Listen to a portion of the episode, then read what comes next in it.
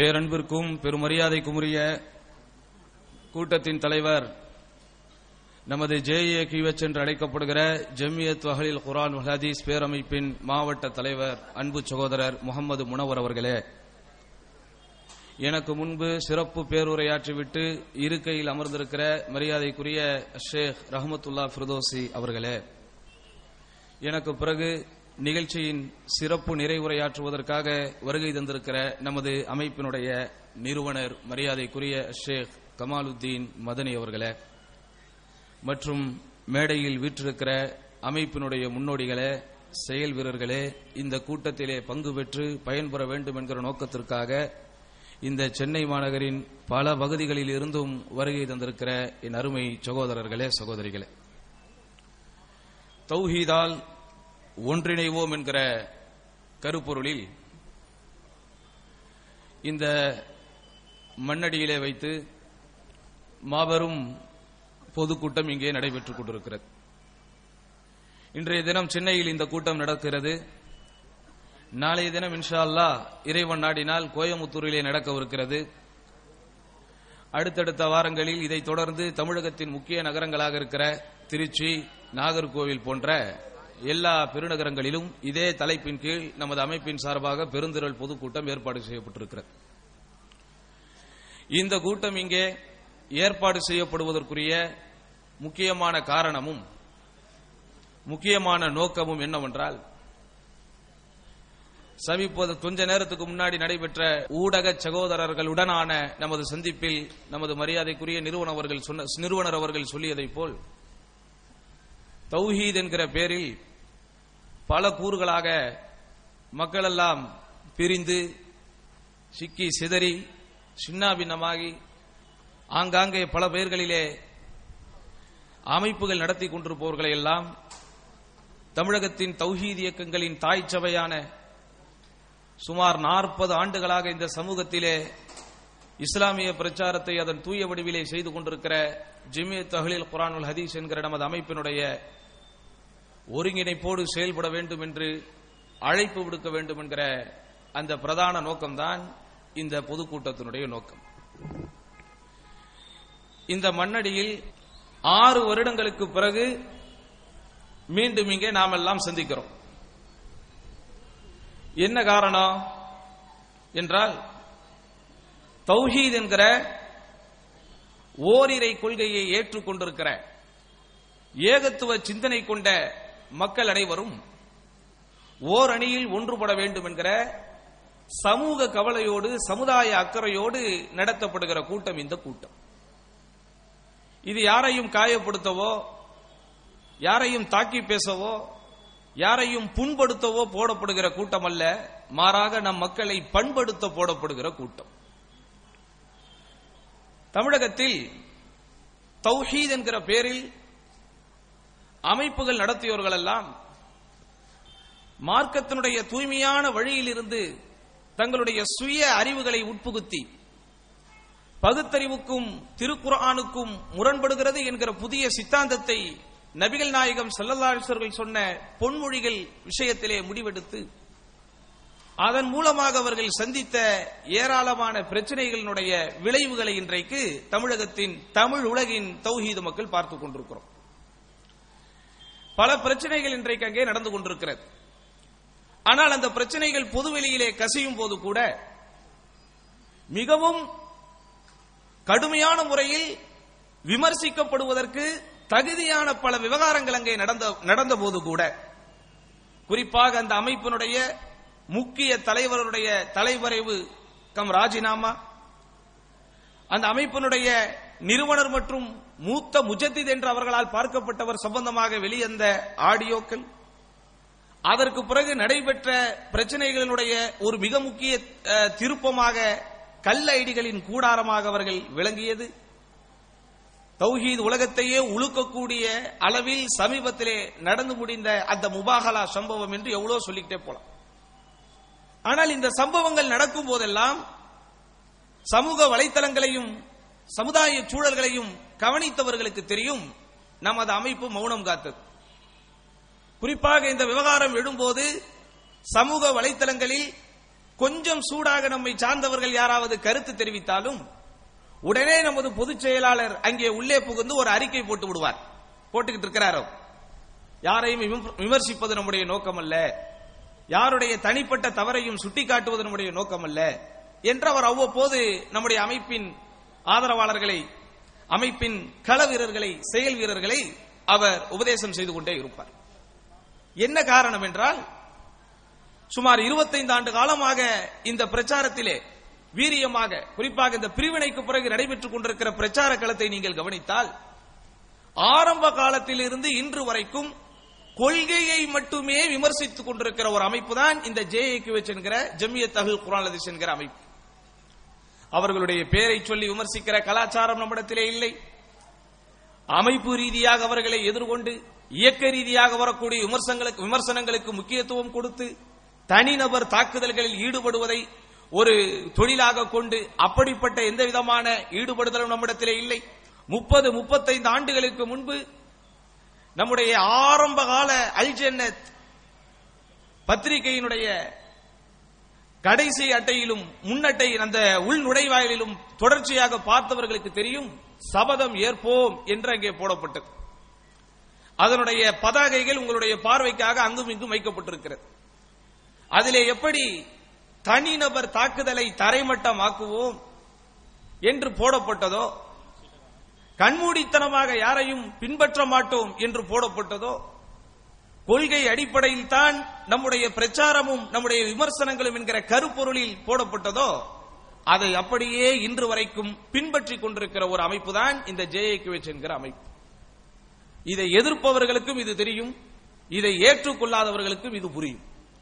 ஆனால் இந்த நேரத்தில் இப்படிப்பட்ட பெரும் பிரச்சனைகளுக்கு ஆட்படுத்தப்பட்டு அந்த அமைப்பிலே தன்னலத்தை பார்க்காமல் உழைத்துக் கொண்டிருந்த பல தொண்டர்களுடைய பரிதாபகரமான நிலைகளை பார்த்து அவர்களுக்கு தட்டி கொடுத்து மார்க்கம் சொல்லி மிக சிறப்பான முறையில் தர்பியத்து கொடுக்க வேண்டிய ஒரு சூழல் இல்லாததை கவனிக்கப்பட்டு மார்க்கத்தினுடைய மூலாதாரங்கள் என்பது அல் குர்ஆனும் சுண்ணாவும் தான்.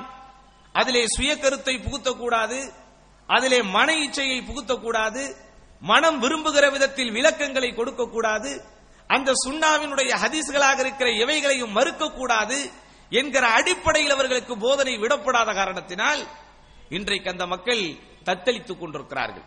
அவர்களை எல்லாம் கூட்டம் போட்டு அன்போடு அழைக்க வேண்டிய அன்போடு அழைப்பு கொடுக்கக்கூடிய ஒரு கூட்டம் தான் இந்த கூட்டம் என்பதை புரிந்து கொள்ளுங்கள். யாருடைய பிரச்சாரம் இது? தௌஹீதால் ஒன்றிணைவோம் என்கிற கருப்பொருள் இங்கே எதற்காக தேர்ந்தெடுக்கப்பட்டிருக்கிறது? இறைமறை குர்ஆனில் இறைவன் சொல்லுகிறான் ஷரஅ லக்கும் மின தீன் மா வஸ்ஸா பிஹி நூஹன் வல்லதி அவ்ஹைனா இலைக் وما وصينا به ابراهيم وموسى وعيسى ان اقيموا الدين ولا تتفرقوا فيه திருமறை குர்ஆனில் இறைவன் குறிப்பிட்டிருக்கக்கூடிய விஷயம் இறைவன் உங்களுக்கு இந்த மார்க்கத்தில் ஷரியத்தாக உபதேசித்து வசியத்து செய்து வலியுறுத்தி கடமையாக்கியிருக்கிறான் யாருக்கு முதன் முதலாக ஏகத்துவத்தை எடுத்துச் சொல்லி இணை வைப்பை கண்டிப்பதற்காக இறைவனால் அனுப்பப்பட்ட இறை தூதர் நூகு நபி ஆரம்பித்து நபியே உமக்கு நாம் அருளிய இந்த வகை உட்பட எதை கொண்டு நாம் இப்ராஹிம் நபிக்கும் மூசா நபிக்கும் ஈசா நபிக்கும் உபதேசித்தோமோ கட்டளையிட்டோமோ அதையே உங்களுக்கும் நாம் மார்க்கமாக சொல்லுகிறோம். அது என்ன? அன் அகீமுத்தீன்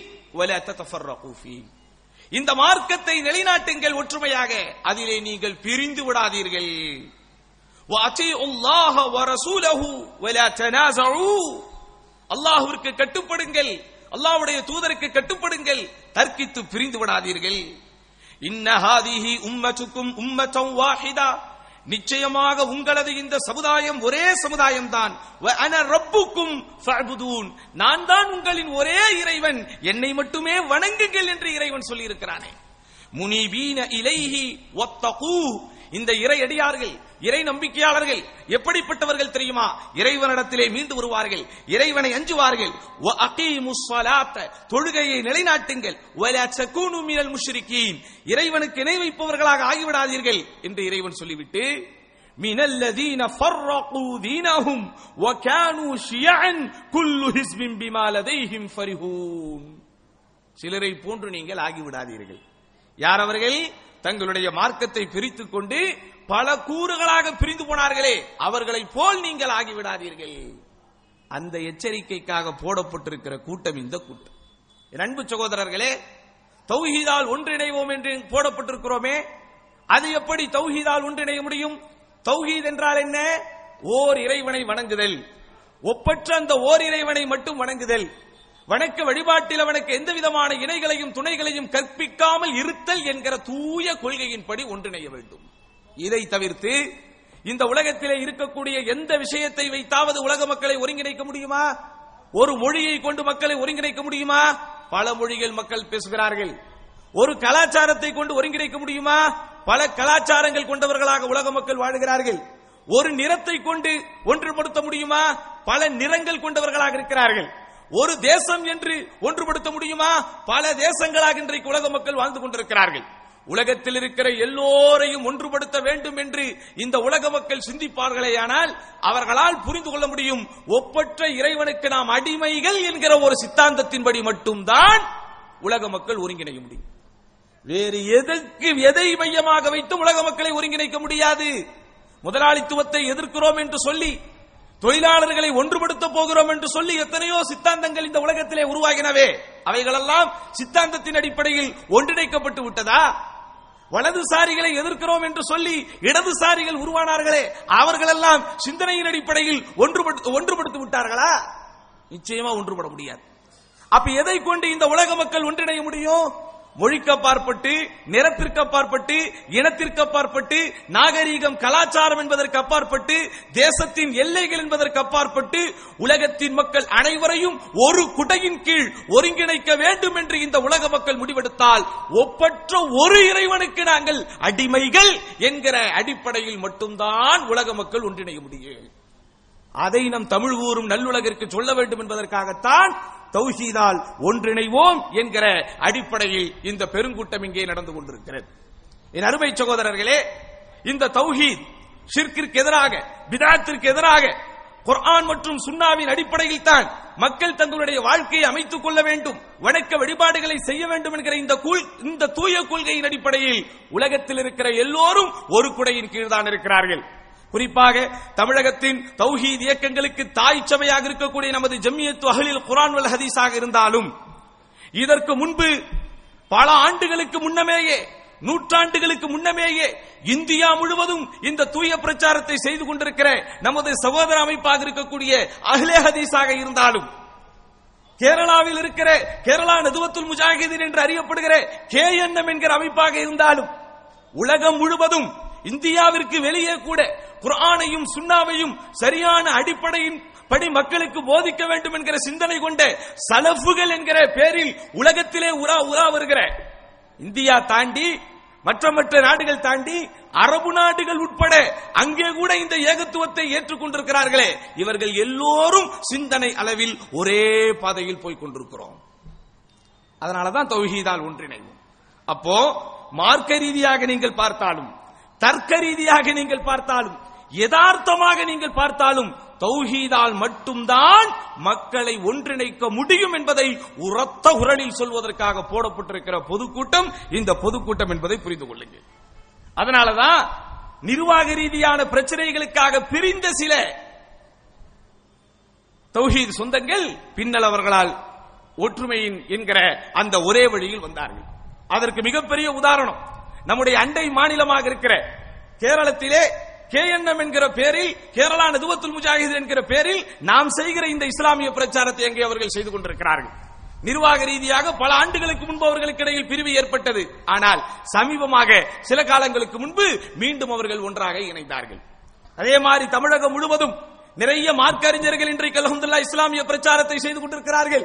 அவர்கள் நம்முடைய அமைப்பில் அங்கம் வகிக்காவிட்டாலும் அவர்களும் நாமும் சேர்ந்து இன்றைக்கு இஸ்லாமிய பிரச்சாரங்களை செய்து கொண்டிருக்கிறோம். குறிப்பாக இதே மண்ணடியில் மரியாதைக்குரிய ஷேக் முஃப்தி உமர் ஷெரீப் அவர்களை பற்றி நீங்கள் அறிந்திருப்பீர்கள்.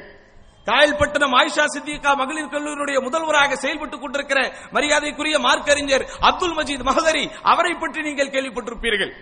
நம்ம அமைப்பில் அவங்க இல்லை. நம்ம அமைப்பில் அவர்கள் உறுப்பினர் இல்லை. நம்முடைய அமைப்பில் அவர்கள் தலைவர்கள் இல்லை நிர்வாகிகள் இல்லை. ஆனால் நாங்கள் அனைவரும் இன்றைக்கு ஒன்றாக ஒரே மேடையில் உட்கார்ந்து இஸ்லாமிய பிரச்சாரம் செய்து கொண்டிருக்கிறோம். மசாயில் என்கிற அடிப்படையில் சில மசாலாக்களில் கருத்து வேறுபாடுகள் வரும். சஹாபாக்களுக்கு மத்தியிலும் அந்த கருத்து வேறுபாடுகள் இருந்தது. இமாம்களுக்கு மத்தியிலும் அந்த கருத்து வேறுபாடு இருந்தது. அந்த அடிப்படையில் மசாலாக்களில் மார்க்கத்தினுடைய உபர சட்டங்களில் சில கருத்து வேறுபாடுகள் மட்டும் இருக்குமே தவிர கொள்கை அடிப்படையில் மன்ஹஜ் அடிப்படையில் இன்றைக்கு ஒரே குடையின் கீழ் எப்படி எங்களால் நிழல் பெற முடிகிறது? ஒரே பாதையில் எப்படி எங்களால் ஒரே பயணத்தை மேற்கொள்ள முடிகிறது? என்றால் கொள்கையின் அடிப்படையில் நாங்கள் ஒருங்கிணைத்திருக்கிறோம். கொள்கையின் அடிப்படையில் இந்த ஒருங்கிணைப்பு ஏற்பட்டிருக்கிறது. அப்படிப்பட்ட ஒரு ஒருங்கிணைப்பு இன்றைக்கு தத்தளித்துக் கொண்டிருக்கிற என் அருமை சகோதரர்களாகிய உங்களுக்கும் கிடைக்க வேண்டும் என்கிற அக்கறையோடு போடப்பட்டிருக்கிற கூட்டம் இந்த கூட்டம். தயவு செய்து இந்த கூட்டத்தினுடைய நோக்கத்தை தவறாக நினைத்து விடாதீர்கள். உங்களை காயப்படுத்துவதற்கோ உங்களை புண்படுத்துவதற்கோ உங்களுக்கு எதிராக கற்களை வீசுவதற்கோ உங்களை விமர்சிப்பதற்காகவோ போடப்பட்டிருக்கிற கூட்டம் அல்ல இந்த கூட்டம். ஒரே கொள்கையில் ஓரிரை கொள்கையில் தௌஹீதில் ஏகத்துவத்தில் நாங்கள் எப்படி இன்றைக்கு சிந்தனை ரீதியாக ஒற்றுமைப்படுத்தப்பட்டு அமைப்புகளுக்கு வெளியே அவர்கள் இருந்தாலும் கூட கருத்தியல் ரீதியாக பிரச்சார ரீதியாக ஒருவருக்கொருவர் இன்றைக்கு ஒத்துழைத்துக் கொண்டு மக்களுக்கு தௌஹீதனும் தருவியத்தை இன்றைக்கு நம்முடைய அமைப்பு தந்து கொண்டிருக்கிறதோ அதே தருவியத்தை நீங்களும் பெற வேண்டும். அதே தருவியத்தின் அடிப்படையில் நீங்களும் ஒற்றுமைப்படுத்தப்பட வேண்டும். நறுமை சகோதரர்களே கொஞ்சம் நீங்கள் சிந்தித்து பாருங்கள். நீங்கள் கடந்து வந்த பாதை எப்படி இருக்கிறது என்று கொஞ்சம் யோசித்து பாருங்கள். சமீபத்திலே உங்களுடைய போக்குகள் எப்படி போய்கொண்டிருக்கிறது என்பதை சிந்தித்து பாருங்கள். அன்பு சகோதரர்களே தெளிவாக தெரிந்து கொள் தெரிந்து கொள்ளுங்கள். திருமறை குர்ஆனுடைய தீர்ப்பே என்ன தெரியுமா? இறைவனுடைய நேரான பாதையாக எது இருக்கிறதோ சிராத்துன் முஸ்தகீமான்ற எது இருக்கிறதோ அதிலே பயணிப்பதற்கு தவறிவிட்டால் நிச்சயமாக பல ஊர்களாக இந்த சமூகம் பிரியும். அதுல மாற்றுகிறதே கிடையாது. أن هذا صراطي مستقيما فاتبعوه ولا تتبعوا السبل இதுதான் என்னுடைய நேரான பாதை அந்த பாதையை நீங்கள் பின்பற்றுங்கள் அதை விட்டுவிட்டு வேறு பாதைகளை பின்பற்றாதீர்கள் என்னுடைய பாதை என்று இறைவன் சொல்லும் போது ஒருமையில் குறி- குறிப்பிடுகிறான் அந்த அந்த பாதைக்கு மாற்றமான வழிகளை பற்றி சொல்லும் போது பாதைகள் என்று பன்மையிலே குறிப்பிடுகிறான் என்ன காரணம் இதற்கு அடிப்படை காரணம் என்ன இறைவன் எதை நமக்கு க- பாதையாக போட்டு கொடுத்திருக்கிறானோ வழி என்று இந்த மார்க்கம் சொல்லுகிறதோ அந்த வழிக்கு மாற்றமாக போனால் எஃகு கோட்டையில் நாங்கள் இருக்கிறோம் என்று சில காலம் நம்மை நாம் நினைத்துக் கொண்டிருப்போம். பாதுகாப்பான அரணில் நாம் இருப்பதாக சில காலம் நாம் நினைத்துக் கொண்டிருப்போம். மிகப்பெரிய மாஸ் மக்கள் செல்வாக்கு நம்மிடத்திலே இருக்கிறது என்கிற மாயையில் சில காலம் இருப்போம். ஆனால் கடைசியில் பார்த்தீர்களேயானால் துண்டாடப்பட்டு போய் விடுவோம் இது இன்னைக்கு நேத்து நடந்ததல்ல காலம் காலமாக இந்த இஸ்லாமிய சமூகத்திலே இஸ்லாமிய சமூகத்திலே இஸ்லாத்தின் பெயராக இப்படி பயணித்தவர்களுடைய இறுதி முடிவு இப்படித்தான் இருந்திருக்கிறது. இதைவிட பெருங்கூட்டம் கொண்டவர்களாக அந்த நூற்றாண்டுகளில் ஹவாரிஜிகள் இருந்திருக்கிறார்கள் மோத்தசிலாக்கள் என்று அறியப்பட்டவர்கள் இருந்திருக்கிறார்கள் ஜஹமியாக்கள் என்கிற பெயரிலே செயல்பட்டவர்கள் இருந்திருக்கிறார்கள் கதரியாக்கள் என்று அறியப்பட்டவர்கள் இருந்திருக்கிறார்கள். மிக பெரும் கூட்டம் கொண்டவர்களாகத்தான் இன்றைக்கு அவர்கள் இருந்தார்கள். மிகப்பெரிய பிரச்சாரகர்களாக இன்றைக்கு அவர்கள் அறியப்பட்டார்கள். மாபெரும் தர்க்கவாதிகள் என்று அவர்கள் சமூகத்திலே பெயர் எடுத்தார்கள். மிக பெரும் திறமைசாலிகள் என்று அவர்கள் சமூகத்திலே வலம் வந்தார்கள். ஆனால் அவர்களுடைய இறுதி முடிவுகளை நீங்கள் பார்த்தால் சின்ன பின்னப்படுத்தப்பட்டு தான் அவர்கள் போனார்கள். அதே மாதிரியான நிலை உங்களுக்கு வந்துவிடக் கூடாது தூய்மையான கொள்கையிலிருந்து நீங்கள் தடம் புரண்டு விடக்கூடாது. உண்மையான உங்களுடைய நோக்கத்திற்கும் உண்மையான உங்களுடைய எண்ணத்திற்கும் இறைவனிடத்திலே கூலி உங்களுக்கு கிடைக்க வேண்டும். எந்த ஒரு கொள்கைக்காக எந்த ஒரு தூய ஏகத்துவ தௌஹீதிற்காக முப்பது முப்பத்தைந்து ஆண்டுகளுக்கு முன்பு இந்த தமிழக மக்கள் ஒருங்கிணைக்கப்பட்டார்களோ? தாயத்து கூடாது தகடுகள் கூடாது இணைவைப்பு கூடாது தர்கா கலாச்சாரம் கூடாது தரிகா கூடாது என்று சமூகத்திலே புறையோடி போயிருந்த அத்துணை அனாச்சாரங்களையும் அத்துணை தவறுகளையும் அத்துணை சமூக தீமைகளையும் எதிர்த்து களம் கண்டு கண்ணீர் விட்டு அடிதடிகளுக்கு ஆளாகி சமூக பகிஷ்காரங்கள் செய்யப்பட்டு சொந்தங்களால் தள்ளி வைக்கப்பட்டு சகோதரர்களால் வஞ்சிக்கப்பட்டு ஒரே முகல்லாவில் இருப்பவர்களால் கூட பள்ளிவாசல் இருந்து தூக்கி எறிக்கப்பட்டு பல பேர் வழக்குகளுக்கு ஆளாகி பல பேர் சிறைகளுக்கு உள்ளே போய் பல பேர் தங்களுடைய வாழ்க்கையை இழந்து எப்படி முப்பது முப்பத்தைந்து ஆண்டுகளுக்கு முன்பு நம்முடைய முன்னோடிகள் நம்முடைய மூத்த முன்னோர்கள் இந்த அமைப்பினுடைய ஆரம்ப கால மக்கள் இந்த தௌஹீதனும் பிரச்சாரத்தினுடைய ஏகத்துவ எஃகு கோட்டையை கட்டி வைத்தார்களோ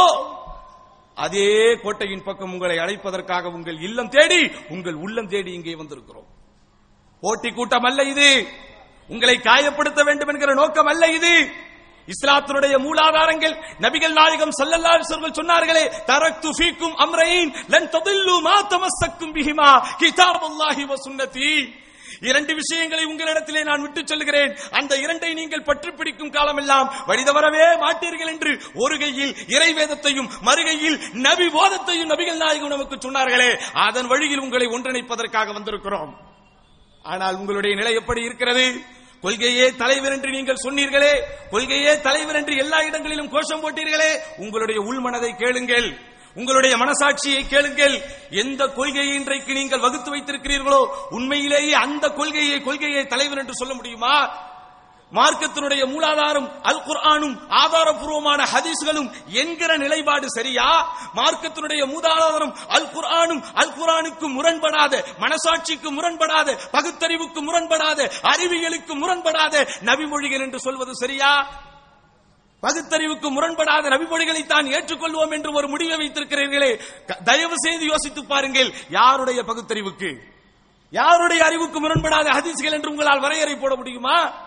ஒரு ஹதீசனுடைய தமிழாக்கத்தை நான் படிக்கிறேன் எனக்கு அது ஒரு விதமாக புரியும். அதே ஹதீசனுடைய தமிழாக்கத்தை நீங்கள் படிக்கிறீர்கள் உங்களுக்கு வேறு மாதிரியாக புரியும். என்னுடைய சிந்தனையில் ஏற்றுக்கொள்ளப்பட்ட ஒரு விஷயம் உங்களுடைய சிந்தனையில் ஏற்றுக்கொள்ளப்படவில்லை என்கிற ஒரே காரணத்திற்காக ஹதீஸ்களை மறுத்துவிட முடியுமா? சொல்லுங்க எது கொள்கையை தலைவன்? யோசித்து பாருங்கள் எது கொள்கை? எது மார்க்கத்தினுடைய மூலாதாரம்? காபத்துல்லாவை அந்த ஹஜருல் அஸ்வதை முத்தமிடும் போது ஹலீஃபா உமர் இப்னு கத்தாப் அவர்கள் ஹஜரே கருப்பு கல்லே நீ கல்தான் என்பது எனக்கு தெரியும். நன்மையோ தீமையோ உன்னால் செய்ய முடியாது என்பது எனக்கும் தெரியும். ஆனால் அல்லாவின் தூதர் உன்னை முத்த முத்தமிட்டு இருப்பதை நான் கண்டிருக்காவிட்டால் உன்னை முத்தமிட்டு இருக்க மாட்டேன் என்று சொல்லி அவருடைய பகுத்தறிவு அங்கே அவரிடத்திலே கேள்வி கேட்ட போதும் இறை தூதர் சல்லல்லா அலிஸ்லாம் அவர்கள் உருவாக்கி கொடுத்த நடைமுறை அவருடைய சிந்தனை ரீதியாக தர்க்க ரீதியாக கேள்வியை எழுப்பிய போதும் அந்த கேள்வியை எங்கே கேட்டும் கூட சிந்தனை ரீதியாக தர்க்க ரீதியாக ஒரு முடிவுக்கு வராமல் இறை தூதரை நபிமொழிதான் மார்க்கம் என்று முடிவெடுத்து அந்த ஹஜருல் முத்தமிட்டாரே. அந்த வழியின் பக்கம் உங்களை கூப்பிடுகிறோம். இந்த வழியின் பக்கம் உங்களை கூப்பிடுகிறோம். முதன் முதலாக நபிகள் நாயகம் சிலாலி சொல்லும் அதே உம்ராவிற்காக ஹஜ்ஜிற்காக மக்கள் சேர்ந்திருக்கும் போது சழி என்கிற அந்த ஓட்டத்திலே ஓடும் போது துள்ளி குதித்து ஓட சொன்னார்கள். ஓடும்போது காரணம் சொன்னார்கள். வேகமாக ஓடுங்கள். முகம்மதோடு சேர்ந்து இவர்களெல்லாம் பலகீனர்களாக மாறிவிட்டார்கள் என்று குறைஷிகள் விஷம பிரச்சாரம் செய்து கொண்டிருக்கிறார்கள். முகம்மதோடு இருக்கிற நீங்கள் பலம் குன்றவில்லை. பலத்தோடு தான் இருக்கிறீர்கள் என்பதை இந்த ஊருக்கு பறைசாற்ற வேகமாக ஓடுங்கள் என்று சொன்னார்களே. அதே சம்பவம் உமருடைய காலத்திலே நடக்கிறது ரதியல்லாஹு அன்ஹு. அப்போது உமர் பின் கத்தாப் அவர்கள் சொல்லுகிறார்கள் இன்றைக்கு நாம் வேகமாக ஓடி நம்முடைய பலத்தை பறைசாற்ற வேண்டிய அவசியம் இல்லை. நாம் பலத்தோடு தான் இருக்கிறோம் என்பதை எந்த இறை மறுப்பாளனுக்கும் உணர்த்த வேண்டிய அவசியம் இல்லை. எல்லோருக்கும் தெரிந்து விட்டது. அதனால் இந்த சட்டத்தை ரத்து செய்வோம் என்று சொன்னார்களா? இறை தூதர் ஸல்லல்லாஹு அலைஹி வேகமாக ஓட வேண்டும் என்று சொன்ன அந்த சுண்ணாவை நிலைநாட்டினார்களா? பகுத்தறிவுக்கு முரண்பட்டால் ஏற்றுக்கொள்ள மாட்டோம் என்கிற அந்த ஒரு கொள்கையை எடுத்து இன்றைக்கு மக்களை பிரெயின் வாஷ் செய்து மூளைச்சலவை செய்து ஆயிரக்கணக்கான இளைஞர்கள் எங்கே போவதென்றே தெரியாமல் எஃகு கோட்டையில் தான் தாங்கள் இருக்கிறோம் என்று நினைத்துக் கொண்டு சிலந்தி வலைக்குள் பின்னப்பட்டுக் கொண்டிருக்கிறார்களே. என்ன கொள்கையை நீங்கள் கற்றீர்கள் இவ்வளவு காலம்? அதை உங்களுக்கு கவலையோடு நினைவுபடுத்துவதற்காக போடப்படுகிற கூட்டம் இந்த கூட்டம். காபத்துல்லாவை சுற்றி வலம் வருகிறோமே இதற்கு பகுத்தறிவு ரீதியாக காரணம் சொல்ல முடியுமா? ஒது செய்வதற்கு தண்ணீர் கிடைக்காவிட்டால் களி காய்ந்த மணலை வைத்து தயமும் செய்ய வேண்டும் என்று மார்க்கம் சொல்லுகிறதே. இதற்கு பகுத்தறிவு ரீதியாக காரணம் சொல்ல முடியுமா? காற்று பிரிந்தால் கூட காற்று பிரிந்தால் கூட ஒது முடிந்து விடும் என்கிற கான்செப்ட் இஸ்லாத்திலே இருக்கிறது. இதற்கு நீங்கள் பகுத்தறிவு ரீதியாக பாடம் நடத்த முடியுமா?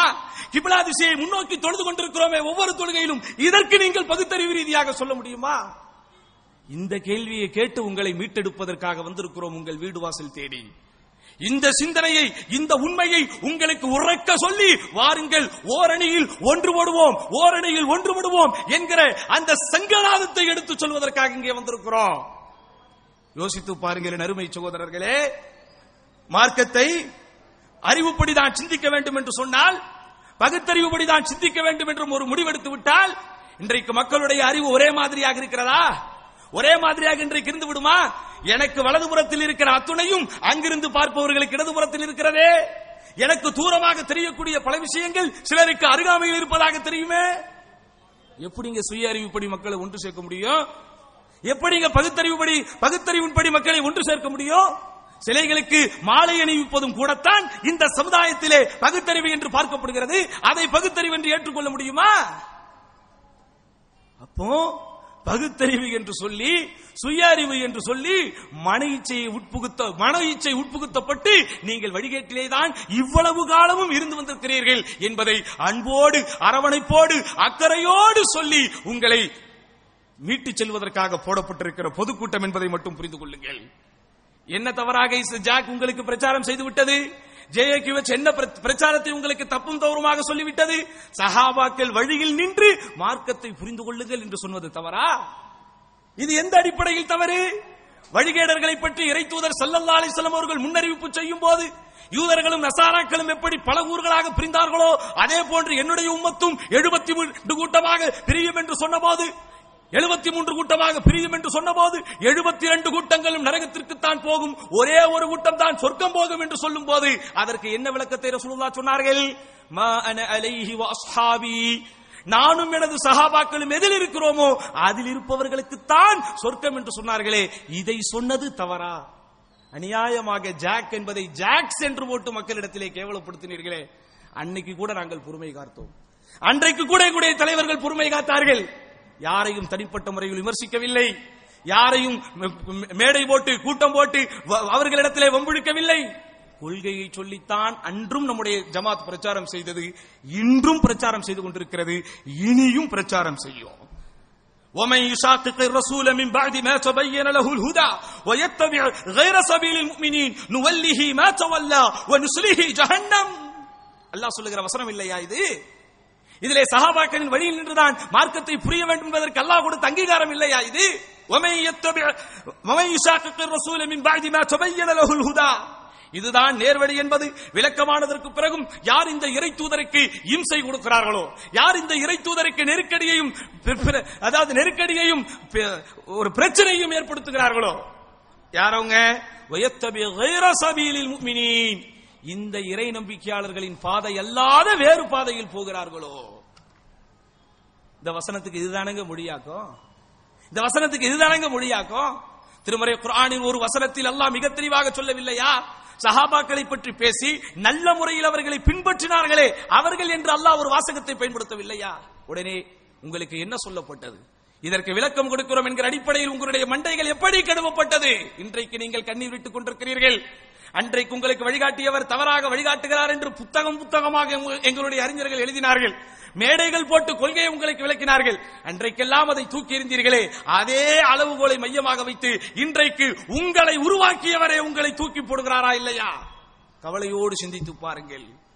சஹாபாக்கள் வாழ்விலே நடைபெற்ற தவறுகள் சஹாபாக்கள் வாழ்விலே நடைபெற்ற சின்ன சின்ன பிழைகளை எல்லாம் பூதாகரமாக்கி மறுமையில் கௌசர் தடாகத்தில் நபிகள் நாயகம் சல்லல்லாஹு அலேஹி வசல்லம் அவர்களை சந்திப்பதற்காக அவர்களுடைய உம்மத்திலே வரக்கூடியவர்களை அங்கே விரட்டி அடிக்கப்படும் போது அந்த விரட்டி அடிக்கப்பட்டவர்கள் பின்னால் வந்த வழிகாடுகள் என்பது உண்மையான விளக்கமாக இருக்க அவர்களையும் சஹாபாக்களுடைய வட்டத்திற்குள் கொண்டு வந்து அன்றைக்கு நரகவாதியாக சித்தரிக்கும் போது எல்லோரும் அதை எடுத்து எடுத்து பேசினீர்களே. இன்றைக்கு சொல்லுங்கள் மனசாட்சியின் பிரகாரம் சொல்லுங்கள். அந்த மறுமையில் கௌசர் தடாகத்தில் நபிகள் நாயகம் சல்லல்லாஹு அலேஹி வசல்லம் அவர்களை சந்திக்க வந்த கூட்டத்தில் விரட்டி அடிக்கப்பட்டவர்கள் சஹாபா பார்க்கலாம்.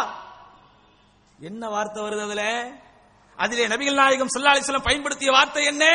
எனக்கு பிறகு மார்க்கத்தில் புதிது புதிதான சிந்தனைகளை உண்டாக்கியவர்கள் ரசூலுல்லாய் ஸல்லல்லாஹு சொன்னதை லாவகமாக மறைத்துவிட்டு சஹாபாக்கள் தவறுக்கு அப்பாற்பட்டவர்கள் அல்ல கொள்கை ரீதியான பிரச்சனைகள் அவர்களிடத்தில் இருந்திருக்கிறது என்கிற அந்த ஒன்றை சொல்லி சஹாபாக்களின் கண்ணியத்தோடு விளையாட்டிய தன் விளைவு இன்றைக்கு விளையாடப்பட்டுக் கொண்டிருக்கிறீர்கள். அன்னைக்கு நம்முடைய தலைவர்கள் மார்க்கறிஞர்கள் உங்களோட வம்புக்கு வரல. உங்களோட சண்டை போடல. ஹதீஸை எழுதினார்கள். அந்த ஹதீஸிற்கு அர்த்தம் சொன்னார்கள். அந்த ஹதீஸிற்கு விளக்கம் கொடுத்தார்கள். உண்மையாலுமே அந்த ஹதீஸை நேர்வழி பெற்ற நல்லோர்கள் முன்னோர்கள் எப்படி புரிந்தார்கள் என்பதை உங்களுக்கு கோடிட்டு காட்டினார்கள். அன்றைக்கெல்லாம் எள்ளி நகையாடினீர்கள். அன்றைக்கெல்லாம் அந்த விளக்கத்தை கேட்பதற்கு கூட மறுத்தீர்கள். ஆனால் இன்றைக்கு அதனுடைய விளைவுகளை நீங்கள் அனுபவித்துக் கொண்டிருக்கிறீர்கள். நறுமை சகோதரர்களே சஹாபாக்களின் வழியில் நின்று மார்க்கத்தை புரிய வேண்டும் என்று சொன்னது நம்முடைய சொந்த கருத்தா? கொஞ்சம் சிந்தித்து பாருங்கள். கொஞ்சம் நீங்கள் யோசித்து பாருங்கள். ரசூலுல்லாஹி சல்லல்லாஹு அலைஹி வஸல்லம் அவர்களுடைய காலத்திற்கு பிறகு வழிகட்ட பிரிவினர்களாக யாரெல்லாம் இருந்தார்களோ அவர்கள் இஹ்வானிகள் என்று அறியப்பட்டவர்களாக இருந்தாலும் சரி ஷியாக்கள் என்று அறியப்பட்டவர்களாக இருந்தாலும் சரி காதியானிகள் என்று அறியப்பட்டவர்களாக இருந்தாலும் சரி அகிலே குரான் என்று அறியப்பட்டவர்களாக இருந்தாலும் சரி அவங்க எல்லாரும் சஹாபாக்களோடு தான் விளையாடினார்கள். அவர்கள் எல்லாருக்கும் பிரச்சனை சஹீஹான சுண்ணாவில் தான் இருந்தது. யாரும் அவங்கள குரானை நாங்க மறுக்கிறோம்னு சொல்லல. குரானை ஏற்றுக்கொள்ள மாட்டோம்னு அவங்க சொல்லல. அவர்களுக்கு இருந்த பிரச்சனையும் அவர்கள் தங்களுடைய சுய கருத்தை சுய அறிவை மன இச்சையை உட்புகுத்தியதும் இந்த சுன்னாவின் விஷயத்தில் தான் என்பதை ஆதாரபூர்வமாக ஆணித்தரமாக புள்ளி விவரத்தோடு உங்களுக்கு எடுத்துக்காட்டும் போதெல்லாம் ஏற்க மறுத்தீர்கள். அதை மீண்டும் உங்களுடைய சிந்தனைகளுக்கு கொண்டு வருவதற்காக போடப்பட்டிருக்கிற பொதுக்கூட்டம் தான் இந்த பொதுக்கூட்டம். என்னங்க தப்பு பண்ணிட்டோம்? என்னங்க தப்பாவ சொல்லிட்டோம்? சஹாபாக்களை இறை தூதருக்கு மேல் அவர்கள் மதிக்கப்பட வேண்டும் என்று தவறான பிரச்சாரத்தை சொல்லிவிட்டோமா? சஹாபாக்கள் குரானுக்கும் சுண்ணாவுக்கும் மாற்றமாக சொல்லியிருந்தாலும் அதை ஏற்றுக்கொள்ள வேண்டும் என்று எங்களுடைய மார்க்கறிஞர்கள் என்னைக்காவது சொன்னாங்களா? எந்த செய்தியாக இருந்தாலும் நபிகள் நாயகம் சிலார்சுகள் சொன்ன எந்த பொன்மொழியாக இருந்தாலும் அது சஹாபாக்கள் வழியில் நின்று அந்த ஸ்கூல் ஆஃப் தாட் அந்த சிந்தனையின் அந்த கருத்துகளின் அடிப்படையில் நின்று விளங்கிக் கொள்ளுங்கள் என்று சொல்வதில் என்ன தப்பு இருக்கிறது? நானும் அனாதைகளை பராமரிப்பவரும் சொர்க்கத்தில் இப்படி இருப்போம் என்று பெருமானார் செல்லாசன் சொன்னார்களே. அந்த இப்படி என்பதற்கு எப்படி என்று விளக்கம் கொடுத்தவர்கள் சகாபாக்கள் எனும் போது எப்படி நாம் சகாபாக்களை ஏற்றுக்கொள்ளாமல் இருக்க முடியும் சுண்ணா என்று சொல்லுகிறோம் நபியின் சொல் என்று சொல்லுகிறோம் நபியின் செயல் என்று சொல்லுகிறோம் நபியின் வர்ணனை என்று சொல்லுகிறோம் நபி கொடுத்த அங்கீகாரம் என்று சொல்லுகிறோமே. நபியின் சொல்லை நமக்கு சொல்லிக் கொடுத்தது யார்? நபியின் செயலை கண்டால் பார்த்து நமக்கு சொல்லிக் கொடுத்தது யார்? அவ்வளவு ஏங்க? சுண்ணாவினுடைய மிக முக்கியமான வகை நபிகள் நாயகம் அங்கீகாரம் கொடுத்தார்கள் ஒன்று இருக்கே. யாருக்கு இங்க அங்கீகாரம் கொடுத்தாங்க? யாருடைய செயலுக்கு இங்க அங்கீகாரம் கொடுத்தாங்க? சஹாபாக்களுடைய செயலுக்கு தானே. இதை சொன்னதற்காக எங்களை ஜாக்ஸ் என்று போட்டீர்கள். இன்றைக்கு அதனுடைய நிலைமைகளை நீங்கள் அனுபவித்துக் கொண்டிருக்கிறீர்கள். மீண்டும் மீண்டும் இதை நாங்கள் சொல்வது உங்களை காயப்படுத்தவோ உங்களை புண்படுத்தவோ அல்ல. நீங்களும் எங்களை போன்று கொள்கையில் வர வேண்டும் என்கிற அக்கறையோடு சொல்லுகிறோம் நீங்களும் எங்களோடு சேர்ந்து ஒரே களத்தில் நின்று ஒரே தளத்தில் நின்று களமான வேண்டும் என்பதற்காக சொல்லுகிறோம் அருமை சகோதரர்களே நபிகள் நாயகம் சல்லல்லாஹு அலைஹி வஸல்லம் எப்படி அன்போடு அக்கறையோடு சமூக கவலையோடு அவர்கள் சமுதாயத்தை திரட்டினார்களோ அதே போன்ற அக்கறையிலும் கவலையிலும் உங்களை திரட்ட வேண்டும் என்கிற நோக்கத்திற்காக போடப்பட்டிருக்கிற கூட்டம் என்பதை மட்டும் புரிந்து கொள்ளுங்கள். அடுத்து நீங்கள் கடந்து வந்த பாதையை கொஞ்சம் நினைத்து பாருங்கள். உலக அறிஞர்கள் எல்லாம் இஸ்லாமிய அடிப்படையில் இஸ்லாமிய மார்க்க ஷரியத் சொன்ன அடிப்படையில் வருடா வருடம் சக்காத்து கொடுக்க வேண்டும் என்கிற அந்த கருத்து இஜ்மா உம்மா. ஆனா ஆயுளில் ஒரு முறை மட்டும் கொடுத்தால் போதும் என்ற ஒரு புதிய கருத்தை சொன்னபோது எல்லாரும் அதை ஏற்றுக்கொண்டு பட்டி தொட்டி எல்லாம் போய் பிரச்சாரம் செய்தீர்களே உண்மையிலேயே ஆய்வு செய்து பாருங்கள் உண்மையிலேயே மார்க்கத்தினுடைய மூலாதாரங்களை உரசி பாருங்கள். ஆயுளில் ஒரு முறை மட்டும் சக்காத் கொடுத்தல் என்பது இஸ்லாமிய வரம்புக்குள் உள்ளதா? நபிகள் நாயகம் சல்லாசுடைய காலத்திற்கு பிறகு மரணித்த கொஞ்ச நேரத்தில் கொஞ்ச காலத்தில் அபுபக்கர் சித்திய ரதியல்லாஹு பொது பிரகடனம் செய்யும் போது யார் தொழுகையும் சக்காத்தையும் பிரித்து பார்க்கிறார்களோ அவர்களோடு போர் புரிவேன் என்று சொன்னார்களே. என்ன கருத்திலே சொன்னார்கள்? இறை தூதரின் காலத்திலே ஜக்காத்தை கொடுத்திருந்து என் காலத்தில் ஒருவர் ஜக்காத்தை கொடுப்பதற்கு மறுத்தால் அது ஒரு ஒட்டகத்தின் மூக்கணாங்கயிராக இருந்தாலும் சரி போரிட்டு அந்த உரிமையை பெறுவேன் என்று சொன்னார்களே. இந்த ஆதாரம் உங்களுக்கு போதாதா? ஏற்கனவே வாங்கப்பட்டதற்கு வாங்கப்பட வேண்டும் என்கிற கருத்தில் தான் அங்க போர் புரிகிறாங்க. நபிகள் நாயகம் சொல்லால் காலத்திலே சக்காத்தை கொடுத்து விட்டு திரும்பி கொடுக்க வேண்டாம் என்று முடிவெடுத்திருந்தால் இப்படி ஒரு சம்பவத்தையே அவங்க சொல்லியிருக்க வேண்டாமே. இப்படி எதெல்லாம் அன்றைக்கு உங்களுடைய ஆய்வாளராக கருதப்பட்டவர் உங்களுடைய முன்னோடியாக தூக்கி வைத்து கொண்டாடப்பட்டவர் உங்களுடைய வழிகாட்டு என்று உங்களுடைய மானசீக வழிகாட்டு என்று நீங்கள் அனைவரும் நினைத்துக் கொண்டிருந்தீர்களோ அவர் போட்ட கோட்லையெல்லாம் ரோடு போட்டுக்கிட்டு போனீங்க. ஐந்து ஆண்டுகளுக்கு முன்பு மிகச்சரியாக சொல்ல வேண்டும் என்றால் தக்ரீதை பற்றி கோயம்புத்தூரிலே ஒரு மாபெரும் மக்கள் திரள் பொதுக்கூட்டம் வைத்து அன்றைக்கும் உங்களுக்கு இதே கருத்தை பேசினோம். அதை கொஞ்சம் நிதானமாக சிந்தித்து பாருங்கள். அது இன்றைக்கு நடந்தேறிக் கொண்டிருக்கிறது. அதனால் கொள்கையின் அடிப்படையில் நீங்கள் ஒன்று சேர வேண்டும். மார்க்கத்தின் அடிப்படையில் நீங்கள் ஒன்றிணைய வேண்டும். சஹாபாக்கள் வழியை தாண்டி நின்று சஹாபாக்கள் புரிந்த அடிப்படையில் மார்க்கத்தை புரியாமல் நம் சுய கருத்தை உள்ளே நுழைத்தால் வழிகேட்டிற்குத்தான் போவோம் என்பதை நீங்கள் கொஞ்சம் கவலையோடு சிந்திக்க வேண்டும். உடனே சூரத்துல் ஃபாத்திஹா பத்தி இந்த நபித்தோழர் இப்படி சொல்லியிருக்கிறார். ஹஜ் தமத்துவை பற்றி இந்த நபித்தோழர் இப்படி சொல்லியிருக்கிறார் என்று சில தவறுகள் பிழைகள் நடத்தப்பட்டதை மட்டும் கோடிட்டு ஜூம் செய்து பார்க்காதீர்கள். அதற்குண்டான முறையான விளக்கங்களை தேடுங்கள். சஹாபாக்கள் ரசூல்லாய் ஸல்லல்லாஹு பொன்மொழிகளுக்கு எதிராக சொன்னாலே சஹாபாக்களை தான் கண்மூடித்தனமாக பின்பற்ற வேண்டும் என்று இங்கே யாரும் சொல்லல. எந்த அகலு சுண்ணாவை சேர்ந்தவர்களும் அப்படி சொல்லல. எந்த அகிலே அகிலே ஹதீஸ்காரர்களும் அப்படி சொல்லல. அப்படி சொன்னதாக ஒரு பொய் பிரச்சாரத்தை சொல்லி இந்த தூய்மையான மன்ஹஜின் அடிப்படையில் செயல்படுவர்களுக்கும் உங்களுக்கும் இடையே ஒரு மிகப்பெரிய ஒரு பின்னடைவை மிகப்பெரிய ஒரு கேப்பை பிரிவை உண்டு பண்ணி ஒரு தொலைவு தூரத்தை ஏற்படுத்தி நீங்கள் தள்ளியே நின்று கொண்டிருக்கிறீர்கள். உண்மையாலுமே நாங்கள் சொல்லுகிற விஷயங்களை நீங்கள் கொஞ்சம் கவலையோடு சிந்தித்து பாருங்கள் சகோதரர்களே. அடுத்து என்ன குண்ட தூக்கி போட்டீங்க? சூனியம் ஒன்று என்று இருக்கிறது. சூனியத்திற்கு தாக்கம் இருக்கிறது என்று மார்க்கம் சொன்னதை எடுத்து சொன்னது ஒரு குற்றமா? உடனே எங்களுக்கு சூனியக்காரர்கள் என்று பெயரை சொன்னீர்கள். சூனியக்காரர்கள் என்று உங்களால் பெயர் சொல்லப்பட்டது. அந்த சூனியம் குறித்த விஷயங்களிலே உலகத்திலே யாருமே எடுக்காத ஒரு முடிவு உங்களுக்கு உங்களுடைய அறிஞர் சொன்னார். அத்துணை பேரும் தலையாட்டினீர்கள். அதுல கொஞ்சம் கூட பகுத்தறிவு பகுத்தறிவு இருப்பவர்கள் ஏற்றுக்கொள்ளாத ஒரு வாதத்தை கூட உங்களிடத்திலே சொல்லித் தரப்பட்டது. எப்படி? இந்த சூனியம் என்பதை இருக்கிறது என்று ஒருவர் நம்பினால் அதற்கு தாக்கம் இருக்கிறது என்று நம்பினால் அவர் பின்னால் நின்று தொழக்கூடாது என்று சொல்லி மாபெரும் பிரிவை உங்களுடைய அமைப்பின் சார்பாக ஏற்படுத்தப்பட்டுச்சு. அதுக்கு என்ன காரணம் சகோதரர்களை சொல்லப்பட்டது? அப்ப அரேபிய நாடுகளில் இருக்கிற இமாம்களுக்கு பின்னால் நின்று தொழலாமா வேண்டாமா? ஹஜ் உம்ரா செல்லும் போது அங்க இருக்கிற இமாம்களுக்கு பின்னால் நின்று தொழலாமா வேண்டாமா என்று ஒரு கேள்வி வரும்போது நீங்கள் என்ன பதிலை சொன்னீர்கள்? கொஞ்சம் கவலையோடு சிந்தித்து பாருங்கள். நாங்கள் எந்த நிலைப்பாட்டை எடுத்திருக்கிறோமோ அந்த நிலைப்பாடு அரபியில் ஆக்கப்பட்டு அது அவர்களுக்கு எடுத்து சொல்லப்பட்டு அதை அவர்கள் ஏற்றுக்கொள்ளாவிட்டால் அவர்களுக்கு பின்னால் நின்றாலும் தொழக்கூடாதுன்னு சொன்ன உடனே அல்லாஹ் அக்பர் என்று சொன்னீர்களே கொஞ்சம் யோசித்து பாருங்கள் இது சரிதானா? இஸ்மாயில் சலவி போன்றவர்கள் எல்லாம் தொண்டை தண்ணி வற்ற பல மணி நேரங்கள் இதற்காக விளக்கம் கொடுத்த போதெல்லாம் அதை ஏனென்றே நீங்கள் கேட்காமல் விட்டீர்கள். எந்த விஷயத்தை மறுக்க வேண்டும் என்றாலும் இதை ஒரு நான் முஸ்லீம் எப்படி ஏற்றுக்கொள்வான் இதை ஒரு நான் முஸ்லீம் எப்படி ஏற்றுக்கொள்வான் என்று திருப்பி திருப்பி கேட்டீர்கள். அப்போதெல்லாம் உங்களுக்கு நாங்க அடக்கத்தோட சொன்னோம். அதை ஏத்துக்காதனால தான் அவன் நான் முஸ்லீமா இருக்கிறா. அதை ஏத்துக்கிட்டா நானும் முஸ்லீமா வந்துருவான்னு சொன்னோம். நீங்கள் ஏறெடுத்து கேட்கவில்லை. அதை மீண்டும் உங்களுக்கு நினைவூட்டுவதற்காகத்தான் இந்த பொதுக்கூட்டம் என்பதை புரிந்து கொள்ளுங்கள்.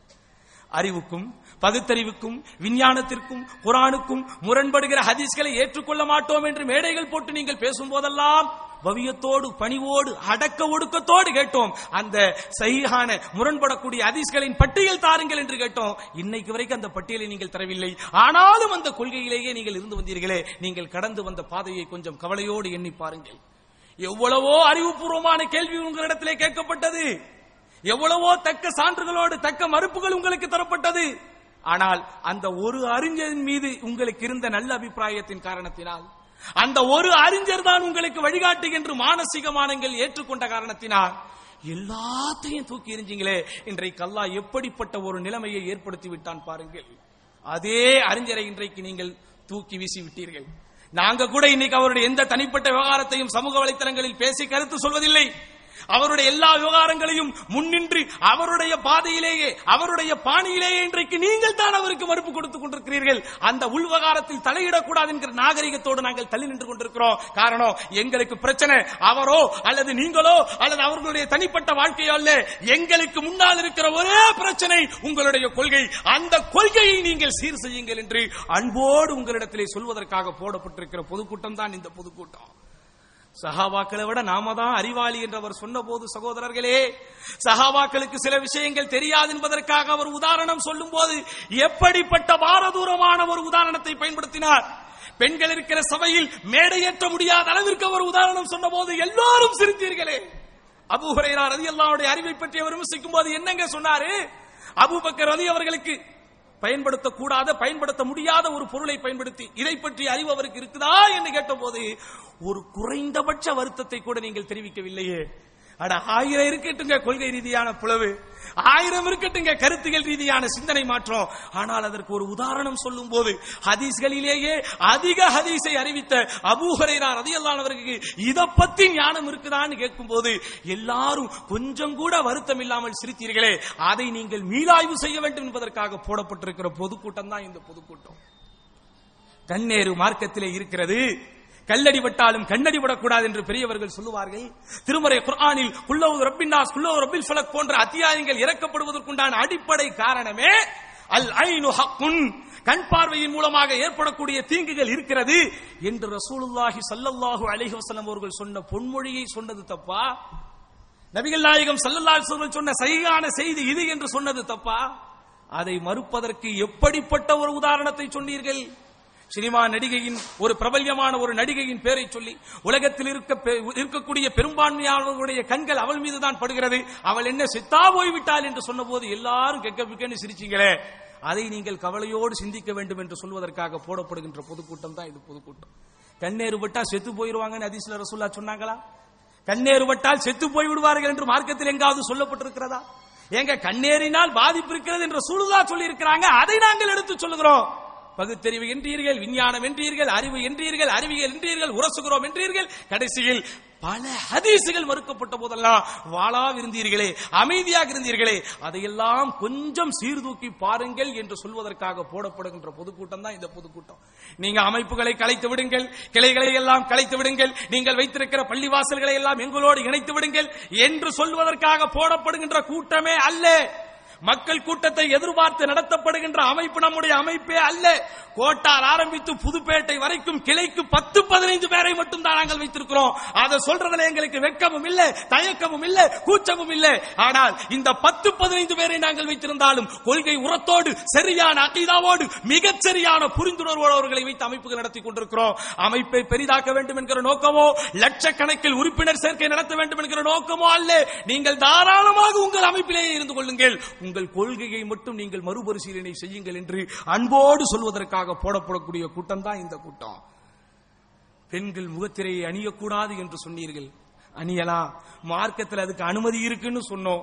இஹ்ராமுடைய நேரத்தில் அன்னை ஆயிஷா ரதியல்லான்ஹா அவர்கள் சொல்லி இருக்கிறார்கள் இஹ்ராமுடைய சட்டங்களில் ஒன்று பெண்கள் முகத்தை மறைக்க கூடாது ஆனாலும் இஹ்ராமுடைய நிலையில் நாங்கள் இருக்கும்போது ஆண்கள் எங்களை கடந்து சென்றால் நாங்கள் எங்கள் முந்தானையால் முகத்தை மூடிக்கொள்வோம் முகத்தை நாங்கள் மறைத்துக் கொள்வோம் என்று சொன்னபோது அப்போ பொதுவாகவே முகத்தை மறைக்கிற ஒரு பழக்கமும் வழக்கமும் அவர்களிடத்தில் இருந்திருக்கிறது தானே.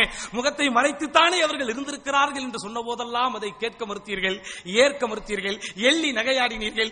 எது? நிக்காபு போட்டுக்கொண்டு முகத்தை மறைத்துக் கொண்டு சொல்லுகிற பெண்களை எல்லாம் அதாவது அதாவது எந்த கருத்தியலை நீங்கள் இங்கே முன்வைத்தீர்கள் என்றால் தவறு செய்பவர்கள் எல்லாம் இதை கேடயமாக பயன்படுத்துகிறார்கள் என்று சொல்லி அதையெல்லாம் ஏளனப்படுத்தினீர்கள். உண்மையிலேயே சொல்வதற்கு மனமில்லை. ஆனால் இந்த தலைப்போடு இந்த நேரத்தில் சொல்லியே ஆக வேண்டுவதற்காக சொல்லுகிறோம். முபாகலா என்கிற ஒரு சம்பவத்தை நீங்கள் நடத்தி காட்டினீர்களே அல்லது அதில் சில பேர் நடித்து காட்டினீர்களே அங்க உங்க பெண்களெல்லாம் முகத்தை மூடிக்கிட்டு தானங்க வந்தாங்க. அப்போது கூட நாங்கள் அமைதி காத்தோம். அப்போது கூட நாங்கள் அமைதி காத்தோம். யாராவது கொஞ்சம் பேர் கமெண்ட்ஸ் போட்டா உடனே நம்முடைய தலைவர்கள் உள்ள பூந்து இந்த மாதிரி கமெண்ட்ஸ் போடாதீங்க. அவர்களை தனிப்பட்ட முறையில் விமர்சிக்க கூடாது என்று சொல்லி சொல்லி தருவியத்து கொடுத்த இந்த அமைப்பின் அடிப்படையில் இந்த கொள்கையின் அடிப்படையில் உங்கள் கொள்கைகளை சீராய்வு செய்யுங்கள் என்று அன்போடு போடப்படுவதற்காக கூட்டப்பட்டிருக்கிற பொதுக்கூட்டம் தான் இந்த பொதுக்கூட்டம். அதனால் என் அருமை சகோதரர்களே பல பாகங்களில் நீங்கள் இருக்கிறீர்கள். அடுத்து என்ன செய்வது என்று தெரியாமல் முடித்துக் கொண்டிருக்கிறீர்கள். உண்மையில் அது எங்களுக்கு நாங்கள் உணர்கிறோம். இந்த நேரத்தில் உங்களிடத்திலே நாங்கள் சொல்வதெல்லாம் இஹ்தின சிராத்தல் முஸ்தகீம். நேரான பாதையை அல்லாஹ் எங்களுக்கு காட்டுவாயாக. சிராத்தல் லதீன அன்அம்த அலைஹிம். அது எவர்களுக்கு அருள் புரிந்தாயோ அவர்களுடைய வழி. கைரில் மகுதூபி அலைஹிம் அது உன்னுடைய கோபத்திற்கு ஆளானவர்களின் வழியுமல்ல நெறி தவறியவர்களின் வழியுமல்ல என்று அல்லாஹ் சொல்லுவது சத்திய சகாபாக்களைத்தான் என்று சொன்னோமே. அதன் அடிப்படையில் உங்களுடைய கொள்கையை மீளாய்வு செய்து மீண்டும் களம் காண வாருங்கள் என்று அன்போடு உங்களை அழைக்கிறோம். அடுத்து நாங்கள் அழைப்பது யாரை தெரியுமா? நிர்வாக ரீதியான சில காரணங்களை சொல்லியோ அல்லது குற்றச்சாட்டுகள் ரீதியாக சில காரணங்கள் சொல்லியோ இன்றைக்கு தனிக்களம் கண்டு கொண்டிருக்கிற எங்கள் அன்பு சகோதரர்களை அன்பாய் அழைக்கிறோம். இந்த அமைப்பிற்கு ஒரு காலகட்டத்தில் தலைமை தாங்கி இன்றைக்கு தனி அமைப்பு நடத்தி கொண்டிருக்கிற என் அன்பு சகோதரர்களை அன்பாக அழைக்கிறோம். உங்களுக்கு களமில்லையே என்று நீங்கள் கவலைப்படாதீர்கள். உங்களுக்கு தளமில்லையே என்று நீங்கள் வருத்தப்படாதீர்கள். எங்களுக்கான ஒரு களமும் எங்களுக்கான ஒரு தளமும் வேண்டும் என்பதற்காகத்தான் இதை நாங்கள் உருவாக்கி இருக்கிறோம் என்று சொல்லாதீர்கள். உங்கள் கொள்கையை மீளாய்வு செய்யுங்கள். தூய்மையான சுண்ணாவை மன்ஹஜ் அடிப்படையில் சரியான அகைதாவின் அடிப்படையில் எப்படி அறிவுக்கு முரண்படுகிறது குரானுக்கு முரண்படுகிறது என்கிற வார்த்தைகளை எல்லாம் சொருகாமல் அல் குர்ஆன் ஆதாரபூர்வமான நபிமொழியின் அடிப்படையில் தான் மார்க்கத்தின் மூலாதாரங்களை அமைத்துக் கொள்வோம் என்று சொல்லுங்கள். எங்கள் மேடைகள் உங்களுக்காக காத்துக் கொண்டிருக்கிறது. எங்களின் பள்ளிவாசல்களின் மிம்பர்கள் உங்களுக்காக காத்துக் கொண்டிருக்கிறது. இதை நாங்கள் சவடாலாக சொல்லவில்லை. மேடையில் பேசுவதற்காக சொல்லவில்லை. சும்மா பொதுமக்களுடைய கவனத்தை ஈர்ப்பதற்காக சொல்லவில்லை. உங்களிடத்திலேயே வாழ்ந்து உங்களிடத்திலேயே வளர்ந்து உங்களின் தலைவரால் ஆய்வு புலி என்று இந்த சமூகத்திற்கு அர்ப்பணிக்கப்பட்டு இன்றைக்கு எங்களோடு களம் கண்டு கொண்டிருக்கிறாரே மரியாதைக்குரிய அன்பு மார்க்க சகோதரன் அப்பாஸ் அலி. அவரை உங்களுக்கு நாங்க முன்னுதாரணம் காட்டுறோம். அவரை இன்றைக்கு எங்களுடைய களங்கள் அலங்கரித்துக் கொண்டிருக்கிறது. அவருடைய பிரச்சாரங்கள் இன்றைக்கு எங்களுடைய தளங்களை அலங்கரித்துக் கொண்டிருக்கிறது. இங்க மட்டும் கிடையாதுங்க. தமிழ் மக்கள் எங்கெல்லாம் இருக்கிறார்களோ எல்லா இடங்களுக்கும் சென்று ஆதாரபூர்வமான நபிமொழிகள் ஒரு காலம் அல் குரானுக்கு முரண்படாது என்கிற கொள்கையை சகோதரர்களே இதை நான் சொல்வதிலே எந்த தயக்கமும் இல்லை. எங்களை விட முனைப்போடு இன்றைக்கு பிரச்சாரம் செய்து கொண்டிருக்கிறார். அவருக்கு நாங்கள் இன்னைக்கு மேடைகளை அமைத்து கொடுத்து பின்னாடி நின்றுகிட்டு இருக்கிறோம். வாருங்கள். வாருங்கள். உங்களை அன்போடு அழைக்கிறோம். வாருங்கள். கொள்கையை மட்டும் மீளாய்வு செய்யுங்கள். அல் குரானுக்கு ஹதீசுகள் ஒருபோதும் முரண்படாது என்கிற அந்த ஒற்றை இலக்கணத்தை ஏற்றுக்கொள்ளுங்கள். பல அப்பாசலிகளை ஏற்றுக்கொள்வதற்கு நாங்கள் தயாராக இருக்கிறோம். சும்மா நாங்க தவறு சொல்லல. பல காரணங்கள் நீங்கள் சொல்லலாம். இல்ல அப்படி இப்படி. எங்களுக்கு இப்படி ஒரு பிரச்சனை இருக்கு. சமுதாய பணிகளை நாங்க செய்யணும் அதை செய்யணும். அன்பு சகோதரர்களே இந்தியாவின் பிரதான எதிர்க்கட்சி தலைவர்களை எல்லாம் மேடைக்கு அழைத்து லட்சக்கணக்கில் மக்கள் கூட்டத்தை கூட்டக்கூடிய அளவிற்கு சமுதாய இயக்கங்கள் அவங்களுடைய வேலையை செஞ்சுக்கிட்டு இருக்கிறாங்க. அதை இன்னி சொல்லாதீங்க. அதெல்லாம் செய்யறவங்க செஞ்சுக்கிட்டு இருக்கிறாங்க. நம்முடைய ஒரே இலக்கு நம்முடைய ஒரே நோக்கம் தௌஹீதை நிலைநாட்ட வேண்டும் என்பது மட்டும் உங்களுடைய பிரதம உங்களுடைய பிரதான கொள்கையாக இருந்தால் வாருங்கள் உங்களை ஏற்றுக்கொள்வதற்கு நாங்கள் தயாராகவே இருக்கிறோம். நபிகள் நாயகம் சொல்லல்லாலை சொல்லும் இந்த சமூக ஒற்றுமையை நிலைநாட்டுவதற்காக இப்படிப்பட்ட ஒரு புரிந்துணர்வு கொள்கை சொந்தங்களுக்கு மத்தியில் ஏற்பட வேண்டும் என்பதற்காக தன்னுடைய எத்தனையோ சுய விருப்பங்களை விட்டுக் கொடுத்திருக்கிறார்கள். அதற்கு ஒரே ஒரு உதாரணத்தை நான் சொல்ல ஆசைப்படுகிறேன். இன்றைக்கு உலக முஸ்லிம்கள் எல்லாம் கிபிலாவாக முன்னோக்கி கொண்டிருக்கிறோமே காபத்துல்லா. அது நபிகள் நாயகம் ஸல்லல்லாஹு ஆரம்ப காலகட்டத்தில் கிபிலாவாக இருந்ததா? நபிகள் நாயகம் சில்லாசுவர்களுக்கு முன்பு அனுப்பப்பட்ட நபிமார்களுடைய கிபிலாவாக இருந்ததா? இல்ல. எல்லாருக்கும் அல்லாஹ் சுப்ஹானஹு பைத்துல் முகத்தஸை தான் கிப்லாக வைத்தான். ஆனா அகிலத்தின் அருட்கொடை அன்னலம் பெருமானார் பொறுமையின் பொக்கிஷம் மனிதகுல மாணிக்கம் எதையும் தாங்கும் இதயம் ரசூலுல்லாஹி ஸல்லல்லாஹு சுய விருப்பத்திற்காக பெருமானார் ஸல்லல்லாஹு அலைஹி அவர்களுடைய தனிப்பட்ட நோக்கத்தை நிறைவேற்ற வேண்டும் என்பதற்காக அல்லாஹ் சுப்ஹானஹு நபியின் விருப்பத்தை நிறைவேற்றி காபாவை கிபிலாவை மாற்றி பிரகடனம் செய்கிறான் திருமறை குர்ஆனில். அதற்கு காரணத்தையும் வல்லோன் அல்லாஹ் திருமறை குர்ஆனிலே சொல்லும்போது எப்படி சொல்லுகிறான்? கதுனரா தக்கல்லுப வஜிஹிக ஃபிஸ் ஸமா மாற்றப்படுகின்ற செய்தி வராதா என்கிற ஏக்கத்தில் நபியை நீங்கள் வானத்தை நோக்கி எண்ணாந்து பார்த்ததை நாம் கவனித்தோம் என்று சொல்லி ரசூலுல்லாவுடைய விருப்பத்திற்காக மாற்றப்பட்டது இந்த கிபிலா. அந்த கிபிலாவுக்கும் அந்த காபத்துல்லாவிற்கும் ரசூலுல்லாஹி ஸல்லல்லாஹு அலைஹி அவர்களுக்கும் இடையே இருந்த மானசீக அன்பு இருக்கிறதே. அதை வார்த்தைகளால் வர்ணிக்க முடியாது. அந்த அளவிற்கு அந்த கிபிலா திசையின் மீது ரசூலுல்லாஹி ஸல்லல்லாஹு அன்பும் உவப்பும் இருந்தது. அதனாலதான் தொழுகையின் போது மண்தரை போன்ற இடங்களில் தொழும்போது உங்களுக்கு வாயில் எச்சில் ஊறினால் கூட கிபிலா திசை பக்கம் நீங்கள் அதை துப்பாதீர்கள். இந்த புறமாக துப்புங்கள் என்று சொல்லி கிபிலாவிற்குரிய கண்ணியத்தை ரசூலுல்லாஹி ஸல்லல்லாஹு அலைஹி வஸல்லம் சுட்டிக்காட்டினார்கள். ஆனா அந்த காபத்துல்லாவினுடைய ஒரு விவகாரம் வருகிறது. அந்த காபத்துல்லாவுடைய ஒரு விவகாரம் வருகிறது. அதாவது நபிகள் நாயகம் சொல்லுகிறார்கள் லௌலா அன்ன கௌமகி ஹதீசு அஹ்தின் பிகுஃப்ரின் லஹதம்துல் கஅபத வலபனைதுஹா அலா கவாஇதி இப்ராஹீம். இப்ராஹிம் அலைஹிஸ்ஸலாத்து வஸ்ஸலாம் அவர்களுடைய காலத்தில் முகடுகள் உயர்த்தப்பட்ட அந்த காபத்துல்லாவாக இருந்ததே அந்த வடிவில் ரசூலுல்லாவுடைய காலத்தில் இல்லை. அதற்கு பிறகு பல நூற்றாண்டுகள் வருகிறது பல பேர் மாற்றி அமைச்சாங்க. ரசூலுல்லா சொல்றாங்க உன்னுடைய சமுதாய மக்கள் மட்டும் புதியதாக இஸ்லாத்தை ஏற்றவர்கள் என்று இல்லாவிட்டால் இப்பொழுதுதான் இறைமறுப்பு கொள்கையிலிருந்து மீண்டு இஸ்லாத்தின் பக்கம் வந்திருக்கிறார்கள் என்கிற ஒரு விவகாரம் மட்டும் இல்லாதிருந்தால் நான் காபத்துல்லாவை உடைத்து இப்ராஹிம் நபியின் காலத்தில் எப்படி இருந்ததோ அப்படி அமைத்திருப்பேன்.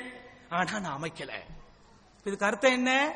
தன்னுடைய சுய விருப்பம் ஒன்றாக இருந்தாலும் சமூக நலன் கருதி நபிகள் நாயகம் சிலாசிலம் விட்டுக் கொடுத்துதான் இந்த மார்க்கத்தை வளர்ந்தோக்க செய்தார்கள். அதே போன்று நீங்கள் விட்டுக் கொடுங்கள். மனமாச்சரியங்களை தூக்கி எறியுங்கள். கடந்த கால கசப்பான அனுபவங்களை எல்லாம் மறந்து விடுங்கள். வாருங்கள் மீண்டும் ஒரே கொள்கையில் ஒரே சிந்தனையில் களமாடலாம் தளமாடலாம் நபிகள் நாயகம் சில்லாஸ் அவர்களுக்கு பிறகு வந்த ரவித்தோழர்கள் பல விஷயங்களை சமூக நலனுக்காக விட்டுக் கொடுத்திருக்கிறார்கள். ஆனால் நாங்கள் உங்களை விட்டுக் கொடுக்க சொல்வது உண்மையான கொள்கையை விட்டுக்கிட்டு எங்க கிட்ட வாங்க இல்ல. உண்மையான கொள்கை என்று நீங்கள் நம்பிக்கொண்டிருக்கக்கூடிய அந்த தவறான கொள்கையை விட்டுவிட்டு அப்பாஸ் அலி அல்லாஹ் அவரை அல்லாஹ் அவருக்கு அருள் செய்யட்டும். அவர் எப்படி கொள்கை அடிப்படையில் மீண்டு வந்தாரோ அதே போன்று நீங்கள் மீண்டும் மீண்டு வாருங்கள் என்று அன்போடு உங்களை அழைக்கிறோம். அவரை மட்டுமல்ல இறுதியாக மிக முக்கியமாக அன்பு சகோதரர் ஷேக் அவர்கள் கூட காலையில் பேசும்போது அவருடைய பெயரை குறிப்பிட்டு சொல்ல வேண்டாம் என்று சொன்னார்கள். இருந்தாலும் இந்த நேரத்தில் என்னால் அதை அடக்க முடியவில்லை. நான் ஓப்பனாகவே சொல்கிறேன். பிஜே அவர்களே நீங்களும் மீண்டு வாருங்கள். உண்மையாலுமே நீங்கள் தவறு செய்திருந்தால் அல்லாஹுவிடத்தில் தௌபா கேட்டுவிட்டு மீண்டு வாருங்கள். எப்படி மீண்டு வாருங்க? முப்பது ஆண்டுகளுக்கு முன்பு உங்களை மரியாதைக்குரிய எங்கள் ஷேக் கமாலுத்தீன் மதனி எப்படி இந்த சமூகத்திற்கு அர்ப்பணித்தாரோ அப்படி மீண்டு வாருங்கள். அல் குர்ஆனுக்கும் அல் குரானுக்கும் அறிவியலுக்கும் முரண்படுகிற ஹதீஸ்கள் என்கிற அந்த சித்தாந்தத்தை கொண்டு வந்தீர்களே. அதையெல்லாம் தூக்கி எறிந்து விட்டு மீண்டு வாருங்கள். குரானுடைய வசனங்களுக்கு சுய விளக்கம் என்று பல கொடுத்து பல கூறுகளாக பலவிதமான ஃபத்வாக்களை புதுசு புதுசாக கொடுத்தீர்களே அது எல்லாத்தையும் தூக்கி போட்டு விட்டு வாருங்கள்.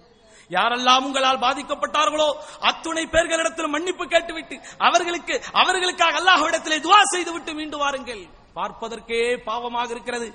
ஆயிரக்கணக்கான மக்களுக்கு முன்னிலையில் நூற்றுக்கணக்கான மக்களுக்கு முன்னிலையில் பிரம்மாண்ட மேடைகளில் ஏறி கர்ஜித்த உங்களுடைய குரல் லைவ் புரோகிராமில் எப்படி கலகலத்துக் கொண்டிருக்கிறது என்பதை உங்களை விட எங்களால் உணர முடிகிறது. கவலையாக இருக்கிறது.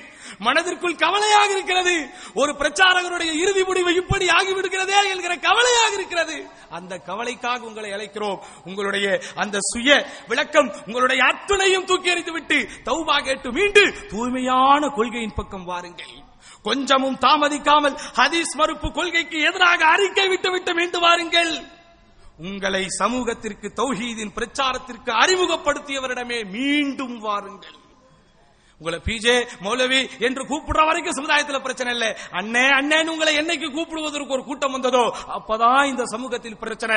அது இந்த சமுதாய மக்களுக்கு தெரிகிறதோ இல்லையோ உங்களுக்கு நன்றாகவே தெரியும். நீங்கள் மீண்டு வாருங்கள். மீண்டும் எங்களோடு வாருங்கள். அடுத்து நாங்கள் அழைப்பது இந்த தௌஹீத் என்கிற பேரிலே செயல்படாமல் இருக்கக்கூடிய அத்துணை சகோதரர்களும் அத்துணை கொள்கைவாதிகளும் தூய்மையான தௌஹீதை ஏற்றுக்கொண்டிருக்கிற அல் குரானும் சுண்ணாவும் தான் மார்க்கத்தினுடைய மூலாதாரம் என்று ஏற்றுக்கொண்டிருக்கிற அத்துணை பேரையும் அழைக்கிறோம். அதில் குறிப்பாக சுண்ணத்துவல் ஜமாத் என்கிற பேரில் செயல்படுகிற உங்களையும் நாங்கள் அழைக்கிறோம். நாங்கள் எல்லாம் வேற மதம் நீங்க நினைச்சுக்கிட்டு இருக்கிறீங்க. நவுது பில்லா நவுது பில்லா. மார்க்கம் என்கிற பேரில் இன்றைக்கு புறையோடி போய் கொண்டிருக்கக்கூடிய சமூக தீமைகளை விட்டு விட்டு வாருங்கள். எந்த தர்காக்களை வைத்து இன்றைக்கு மார்க்கத்தின் புனித சின்னங்களாக இன்றைக்கு பல பேர் கொண்டாடி கொண்டிருக்கிறீர்களோ இந்த தர்காக்கள் ரசூல்லாவுடைய காலத்தில் இல்லை என்று சொல்லி உங்களை அழைக்கிறோம். சஹாபாக்களுடைய காலத்தில் இல்லை என்று சொல்லி அழைக்கிறோம். மரணித்தவர்களிடத்திலே துவா செய்யாதீர்கள். அது இறைவனுக்கு வைக்கிற இணை வைப்பு என்பதை சொல்லி உங்களை அழைக்கிறோம். யாரையெல்லாம் நல்லடியார்கள் என்று நினைத்து அவர்களுடைய பெயர்களெல்லாம் கபருக்கள் சமாதிகள் மிக பிரம்மாண்டமாக அமைக்கப்பட்டு அவர்களுடைய பெயர்களில் தர்காக்கள் அமைக்கப்பட்டு இணை வைப்பு கலாச்சாரத்தை உருவாக்கி விட்டீர்களே அதையெல்லாம் தூக்கி எறிந்து விட்டு வாருங்கள் என்று அழைக்கிறோம். நபிகள் நாயகம் சல்லல்லாஹு அலைஹி வஸல்லம் அவர்களுடைய காலத்திலே பதுரு போரிலே எத்தனையோ நபித்தோழர்கள் கொல்லப்பட்டார்களே ஹம்சா ரதியல்லாஹு அன்ஹு என்று போன்ற அதாவது உஹது போர்ல கொல்லப்பட்டாங்களே ஹம்சா ரதியல்லாஹு அன்ஹு அவங்களுக்கெல்லாம் நபிகள் நாயகம் ஸல்லல்லாஹு அலைஹி வஸல்லம் ஒவ்வொரு வருடமும் அவர்களுக்காக விழா எடுத்தார்களா? அவர்களுடைய பேரில் மன்னரைகள் பிரம்மாண்டமாக கட்டப்பட்டதா? நாங்க அவுலியாக்களுக்கு எதிரானவர்கள் அல்ல. அல்லாஹுவின் மீது ஆணையிட்டு சொல்லுகிறோம் நாங்கள் அவுளியாக்களுக்கு எதிரானவர்கள் அல்ல. எல்லோரும் அவுலியா உல்லாவாக அவுலியா உர் ரஹ்மானாக. உங்களுடைய ஷேக் அவர்கள் பேர் ஏறுகின்ற மேடைகளில் எல்லாம் சொல்லுவார். இருபத்தஞ்சு நான் முப்பது நாற்பது வருஷமா இதையே தான் அவங்க சொல்லிக்கிட்டு இருக்கிறாங்க. அவுலியா உர் ரஹ்மானாக நீங்கள் இல்லை என்றால் யாராக மாறிடுவீங்க? அவுலியாவு ஷெய்தானாக கோட்டார்ல இருந்து புதுப்பேட்டை வரைக்கும் இது தெரியும். ஷேகோட ஃபேமஸான வேர்டு அவுலியாக்களை பத்தி பேசும் போதெல்லாம் ஷேக் குறிப்பிடுவாங்க. யா சாஹிபன் நாகூரி குன்லி நாசிரி என்று. அது ஒரு பிரபல்யமான பைத். இப்போ ஒரு பைத் இருக்கிறதே ஷேக் சொல்லி தான் எங்களுக்கு தெரியும். நாகூரிலே இருப்பவரே யா சாஹிபன் நாகூரி குன்லி நாசிரி. நாகூரிலே அடக்கம் செய்யப்பட்டிருப்பவரே எங்களுக்கு உதவியாளராக மாறுங்கள் என்று வார்த்தையை சொல்லி அடுத்து ஷேக் சொல்றது இதுதான். எது அவுளியா அவுளியான்னு ஒரு குரூப்பை பிரிச்சிடாதீங்க. யாரெல்லாம் அல்லாவின் நேசர்களாக இருக்கிறார்களோ எல்லாருமே அவுளியா ரஹ்மான் அளவற்ற அருளாளனின் நேசர்கள் தான். அப்படி நீங்க ஆவாட்டா? அவுளியா ஷைத்தான். ஷைத்தானுடைய நேசர்களாக மாறிவிடுவீர்கள் என்கிற அந்த கொள்கையை புரிந்து கொள்வதற்காக. பல ஆண்டுகளுக்கு முன்பே புத்தகம் போட்ட ஷேக் கமாலுதீன் மதனி அவர்கள் சொல்லுகிற அவர்கள் பிரச்சாரம் செய்கிற அடிப்படையில் நீங்கள் வந்து களம் காணுங்கள் என்று சொல்லி உங்களை அன்போடு அழைக்கிறோம். அவுளியாக்களுக்கெல்லாம் பிரதம அவுளியா என்று நீங்கள் யாரை சொல்லுவீர்களோ? அவுளியாக்களுக்கெல்லாம் மிக பெரும் அவுளியா என்று எந்த ஷேக் அப்துல் காதிர் அல் ஜீரானி ரஹிமஹுல்லா அவர்களை சொல்லுவீர்களோ அவர் தன்னுடைய அல் ஃபத்ஹுர் ரப்பானி என்கிற நூலில் என்ன சொன்னாரோ அதை அடிப்படையாக வைத்து களம் காண வாருங்கள் என்று சொல்லுகிறோம். என்ன சொன்னார் அப்துல் காதர் ஜிலானி அவர்கள்? யாமை யஸ்குல் ஹல்க மசாயிபஹு யார் தன்னுடைய சோதனைகளை படைப்பினங்களிடத்திலே முறையிடுகிறானோ ஏஷியன் ஃபவுக ஷக்குவா கைலல் ஹல்கி படைப்பினத்திலே போய் நீ முறைவிடுவதால் உனக்கு என்ன பயன் வரப்போகிறது? அதை தானங்க நாங்களும் சொல்றோம். ஆனால் நீங்கள் எங்களுக்கு கொடுத்த பேர் இவர்கள் வஹாபிகள் இவர்கள் ஜாத்துக்காரர்கள் இவர்கள் பிரிவினைவாதிகள். அல்லாஹ்வை மட்டுமே வணங்குங்கன்னு சொன்னா பிரிவினைவாதிகள். அல்லாஹுவை மட்டுமே வணங்குங்கள் அல்லாஹுடத்தில் மட்டுமே துவா கேளுங்கள் அல்லாஹுடத்தில் மட்டுமே உங்களுடைய தேவைகளை கேளுங்கள் என்று சொன்னால் பிரிவினைவாதிகளா? இந்த பிரிவினை பட்டத்தை தானங்க ரசூல்லாவுக்கு அந்த குறைசி கூட்டம் கொடுத்தது. தூய்மையான கொள்கையின் அடிப்படையில் வாருங்கள். லா அவர்கள் உங்களுக்கு நன்மை அளிக்க முடியாது அவர்கள் உங்களுக்கு தீமை அளிக்க முடியாது. தமத்த அலைஹிம் அஷரக்த பிபா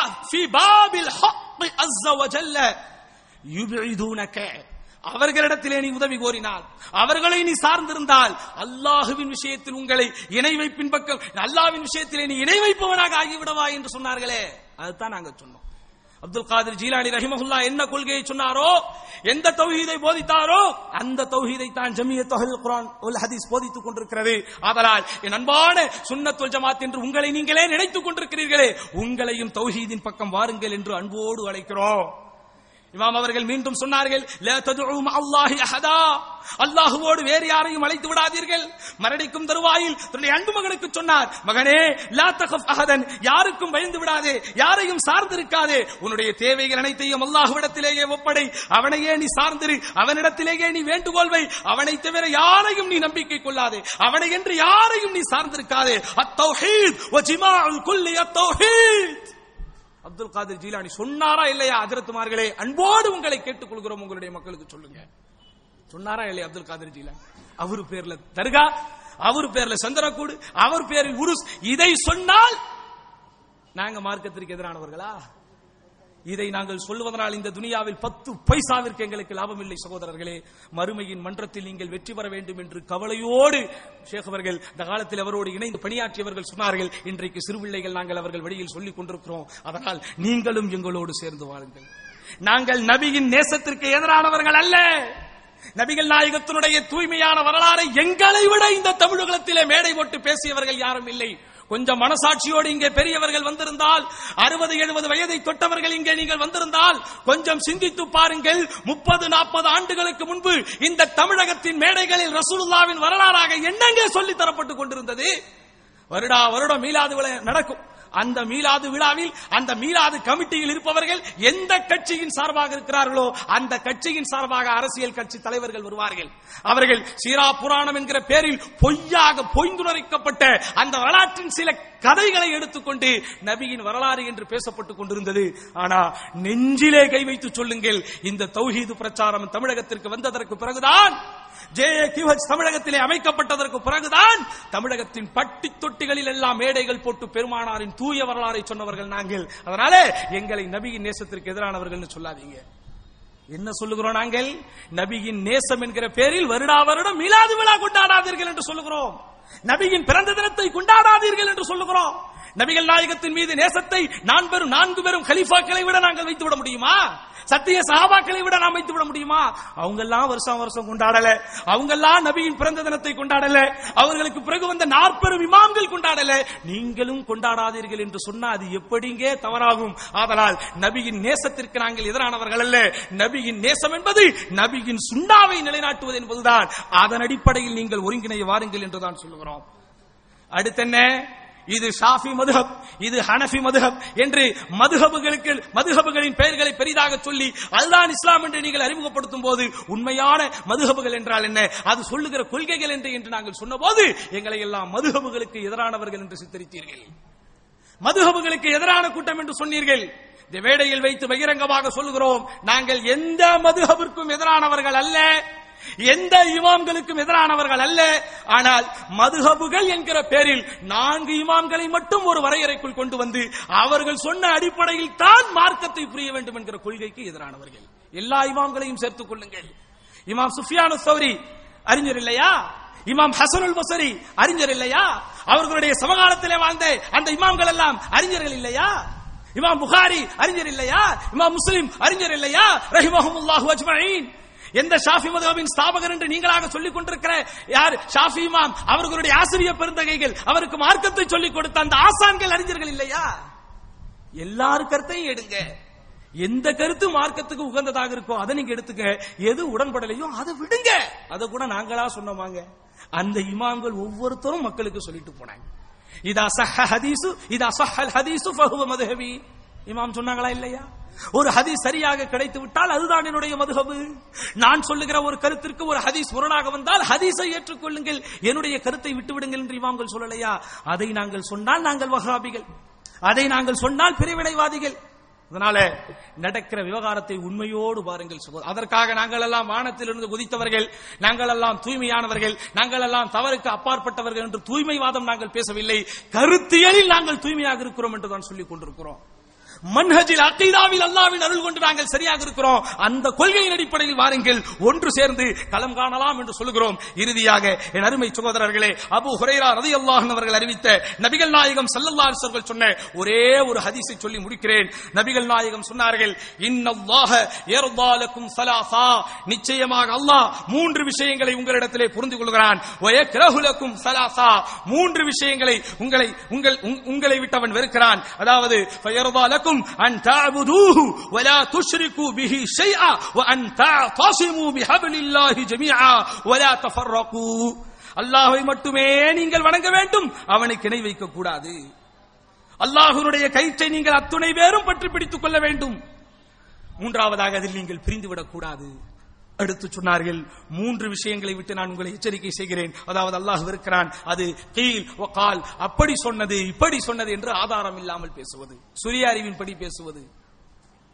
அதே போன்ற கசரத்து சுவால் தேவையில்லாத கேள்விகளை கேட்பது இதாத்துல் மால் பொருளை வீணடிப்பது இந்த நபிமொழி சொல்லுகிற முக்கியமான செய்தி அல்லாஹனுடைய அந்த கயிறை தூய்மையான இந்த வேதத்தை பரிசுத்த இந்த கொள்கையை நீங்கள் பற்றி பிடித்துக் கொள்ளுங்கள் என்பது அதையே உங்களுக்கு அன்போடு உரிமையோடு சொல்கிறோம். இந்த ஜேஏக்யூஎச் என்பது ஜமிய அஹ்ல் குரான் லதீஸ் என்பது சகோதரர்களே பிரிவினைவாதத்தை போதிப்பதல்ல. உலக அரங்கில் கொள்கைவாதிகள் அனைவரோடும் ஒருங்கிணைப்போடு போய்க் கொண்டிருக்கிற ஒரே அமைப்பு உங்களுக்கு தெரியாததல்ல. ஒரு மாநில மாநாட்டை நம்முடைய ஜமா அறிவித்தால் அந்த அமைப்பு அந்த மாநில மாநாட்டின் மேடைகளை அலங்கரிக்க டெல்லியில் இருந்து அகலதீசன் தலைவர் வருகிறாரா இல்லையா? தமிழகத்தின் மிக முக்கியமான அகலதீஸ் மார்க்கறிஞர்கள் வருகிறார்களா இல்லையா? கேன்னமை சார்ந்த மலையாள உலகத்தை சார்ந்த அறிஞர் பெருமக்கள் வருகிறார்களா இல்லையா? எதுக்கு? கொள்கை அளவில் நாங்கள் அனைவரும் ஒற்றுமையாக இருக்கிறோம் என்பதை இந்த சமூகத்துக்கு நாங்கள் உணர்த்தி கொண்டிருக்கிறோம். மார்க்கத்தை முறைப்படி கற்ற மார்க்க அறிஞர்களுடைய வழிகாட்டுதலை இந்த அமைப்பு போய்க் கொண்டிருக்கிறது. கருத்தியல் ரீதியாக சிந்தனைகள் ரீதியாக பல பேரோடு மாற்று கருத்து இருந்தாலும் அனைவரோடும் அரவணைத்து செல்லக்கூடிய ஒரு பாங்கு இந்த அமைப்புக்கு இருக்கிறது. யாரையும் தனிப்பட்ட முறையில் நாங்கள் காயப்படுத்துபவர்கள் அல்ல யாரையும் நாங்கள் தரம் தாழ்ந்து விமர்சிப்பவர்கள் அல்ல கொள்கையை புரிந்துணர்வோடு ஏற்றுக்கொள்ளுங்கள் என்று அன்பாய் பேசுவதற்காக இந்த கூட்டம் போட்டிருக்கிறோம். மீண்டும் இறுதியாக இந்த கூட்டத்திற்கு பதில் கூட்டம் போடுகிறோம் என்று சொல்லி மேலும் மேலும் காலத்தை விரயம் செய்யாமல் பொதுமக்களை நோகடிக்காமல் மனதை திறந்து வைத்து ம- ம- அந்த சிந்தனையை திறந்து வைத்து முப்பது முப்பத்தைந்து ஆண்டுகளுக்கு முன்பு இந்த தமிழுலகில் எப்படி இந்த தௌஹீதின் சங்கநாதம் ஒரே அடிப்படையில் ஒரே கயிற்றின் கீழ் அந்த பிரச்சாரம் அமைக்கப்பட்டதோ அதே பிரச்சாரத்தை வாருங்கள் வலுப்படுத்துவோம் வாருங்கள் ஒன்றிணைவோம் வாருங்கள் களம் காணுவோம் வாருங்கள் இன்ஷா அல்லாஹ் வெற்றி பெறுவோம். எல்லாம் வல்ல அல்லாஹ் ரபுல்லாலமீன் எதை நாம் சொல்லுகிறோமோ எதை நாம் கேட்கிறோமோ அதன்படி வாழ்வதற்குரிய பாக்கியத்தை தருவானாக என்று வேண்டி வாய்ப்புக்கு நன்றி கூறி முடித்துக் கொள்கிறேன். வாஹர் அவான் அலமதுல்லாஹி ரபில் ஆலமீன். வஸ்ஸலாமு அலைக்கும் வரமத்துல்லாஹி